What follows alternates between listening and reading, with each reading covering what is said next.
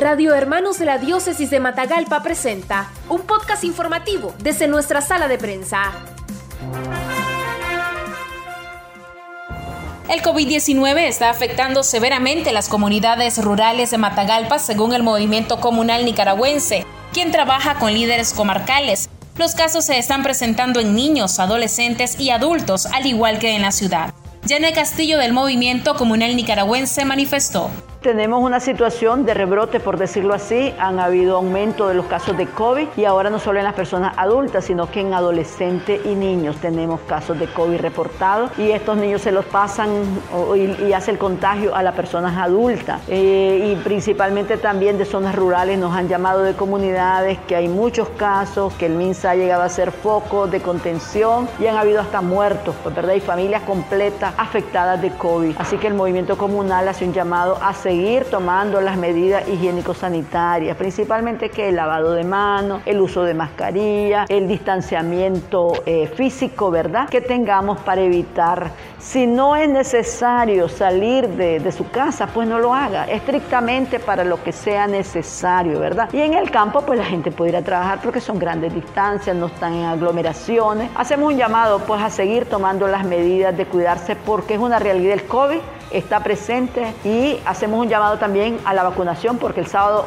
sigue la vacunación que la gente vaya a vacunarse mayores de 45 años a más. Pueden llegar a la vacunación que va a ser en el Silay, aquí en Matagalpa y en el Trinidad Guevara. Nosotros decimos que las personas que presenten síntomas del COVID, por, la, por lo menos que hagan la autocuarentena, que ellos se queden en su casa, que no salgan a contagiar a otras personas. Si uno siente los síntomas y si son leves, pues que se quede en su casa, que tome el descanso, evite pues eh, tomar otro tipo de medicamento más que todo el descanso y eh, la acetaminofén solamente pues y algunos té que se puede usar, podemos usar la medicina natural. Y si ya tiene síntomas fuertes pues como calentura y otra cosa que vaya al centro de salud inmediatamente, no podemos esperar porque se espera puede traer mayores complicaciones. Y en el campo pues la gente lo que hace realmente es utilizar la medicina natural que eso está bien, hidratarse bastante, tomar suficiente agua y evitar el contagio a otras personas haciendo la autocuarentena.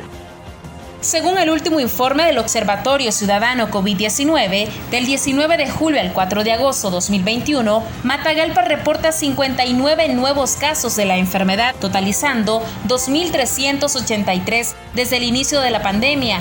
Matagalpa es el segundo departamento con más casos, después de Managua.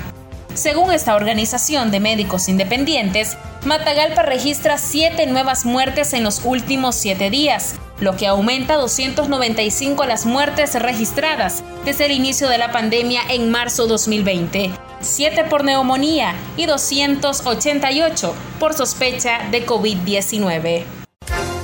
Noticias breves, veraz y objetivas en los podcasts informativos de Radio Hermanos. Búscalos en nuestro Facebook, Radio Hermanos.